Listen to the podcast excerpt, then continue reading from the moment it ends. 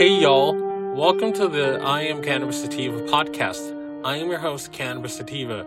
If you're currently a medical marijuana patient and would like to tell your story and be featured on the podcast, feel free to email me at iamcannabissativa at gmail.com. Hey y'all, hope you guys are having a good one. Um, Mr. Sativa here. I'm not going to keep this episode too long. It'll probably be a wicked short episode. Probably one of the shorter ones I've done, but um, just wanted to get this in before the night ended, so I'm going to do that. So this story is from the CBC, and it's pertaining to Ontario and um, Ottawa getting um, two more cannabis shops. So I'll read the article. Ottawa in line for two more pot shops. Latest locations would be in Merivale Road and Charlemagne Boulevard. The latest AGCO lottery winners would bring the number of licensed retailers in Ottawa to six. Doesn't sound like enough. With a seventh on the province waiting list. Ottawa is in line for two more cannabis shops after some other contenders were disqualified from the Alcohol and Gaming Commission of Ontario's AGCO latest lottery. And I've been hearing a lot on, on Weed Twitter that um, a lot of cannabis pioneers in these in these recent um, lotteries have been squeezed out and just been ignored, even though they've been following the rules. They they don't they haven't done anything wrong you know, they, they went through the process in the proper channels, but it was the big cannabis and, and, and the entrepreneurs who are just doing this for a buck that got in and not, not, um, not the good people, not, not the pioneers. And, um, even, um, and on Twitter too, it's like, um, one, one cannabis pioneer, um, Wildfire Cannabis, shout out to them. Um, you know, um, Mark Spear, who who's a craft cannabis pioneer, and who's trying to make a craft cannabis that's that's cheap, that's that's well made, and that's that's that's that's made with with tender love and care to to for an affordable price for the average Jane or the average Joe. And when when you actually try to do good, it just feels like it's like that saying that no good deed goes unpunished and it's just it's ridiculous. In my state, in Massachusetts, we there's only one person who's like um who's like a small time cannabis grower that's doing there's like a small time cannabis person that's doing this. It's all these really big companies that already have medical dispensaries that are just being dual use or you know they're expanding operations or big cannabis operations from other states or expanding to my state.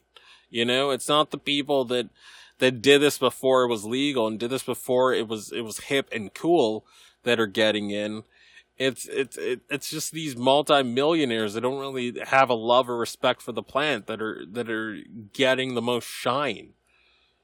It's just it's just so ridiculous. Like um you know Mark Spear needs to be reinstated to Twitter and and I mean, I'm just so annoyed by the by the d bag that that reported him. Like, what has he done? He's just he's just sharing how the cannabis scene has only is only favoring the the wealthy and the privileged, and not favoring the people that got us to where we got to.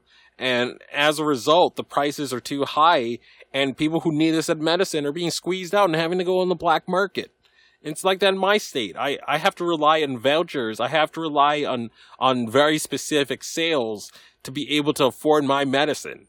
You know, and it's, it, it should not be that way. You know, it, everyone, craft cannabis, you know, it should be like Maine. Like, I, again, I hold Maine as the golden standard in, in terms of how cannabis is regulated. Oklahoma is the gold standard too. You know, California, before they changed over to adult use, they were the gold standard like the, that was that was cannabis ideally regulated. But now you just have fake legalization you just have it so the rich and the privileged can do it and not the average joe. But let's let's finish the article.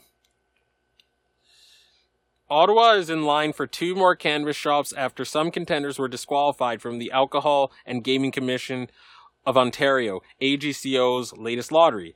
The city's two nearest stores would be on Merivale Road in Car- Carlington and Charlemagne Boulevard in Orleans, provided the owners meet the AGCO requirements. First, the applicants have five business days to formally apply for a retail license and pay a fee. The two latest stories are in addition to a Barrhaven location announced when the AGCO unveiled the winners of the second lottery on April, or excuse me, on August 21st. The latest additions would bring the total number of licensed cannabis retailers in Ottawa to six. A seventh on Richmond Road has been placed on the wait list. It is not known when the three newest shops will open their doors to customers, but the owners have until October 1st to prove that they are ready. End of article. Yeah, this just this is just crazy. Like that's that's nowhere near enough. Ontario has a lot of million people. Has like I think it has around the population of like Illinois. I think it's in like the 10 millions or something like that, like around 10 million. I mean, that's just off what I remember off the top of my head for the entire province. So that's that's basically the population of, of Michigan, or it's the population of um, Illinois. You know, give or take a few million. You know, just having that many shops, legal shops for for uh, a entire province that has millions and millions of people, that ain't enough. Just like in Massachusetts, we have 7 million people, or close to it, but we only have 23 adult use shops. That is not enough, you know? For example, Washington State has several hundred, and they have around the same population that Massachusetts has. And right now, they pay, they pay under a hundred bucks per ounce. That's how you do things you know, this slow trickle that Canada is doing, that parts of Canada are doing, and this slow trickle that, that my state is doing is just, it's, it's gosh darn shameful. It really is. Um, I, I thought this episode was going to be a lot shorter. It's turning out to be more or less like a regular length episode, but I digress. Um, I hope you guys got a lot out of it. If you find yourself coming around often to my podcast and want to support and expand our humble little project, there are a few ways you can support us.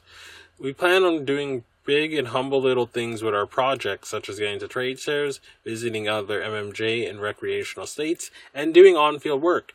Supporting us helps us keep the lights on, pay rent, pay for hosting and equipment, and travel. And you can do this by going to www.anchor.com anchor.fm slash I am cannabis sativa podcast slash support. You can also support me now on Patreon at www.patreon.com slash IC sativa podcast. You can support the podcast for as little as $1 a month. We also have $5 and $10 tiers if you're feeling extra generous, and those come with their own benefits too. And um, if you subscribe to the the ten and above tier, you you get some personal time if you're over 21 with Mr. Sativa. So uh, you know you can chat with me on Discord. You know we can have 15 minute one on one time. So you get you get exclusive episodes, you get early releases when you join these tiers. And you can also subscribe and find our podcast Spotify, iTunes, Anchor FM, Overcast, Radio Republic, TuneIn Radio, Stitcher, and iHeartRadio. Follow us on socials at um on, on Twitter, for example, at IC Sativa Podcast, and on Instagram at I am Cannabis Sativa. And as always, stay medicated, my friends. Peace.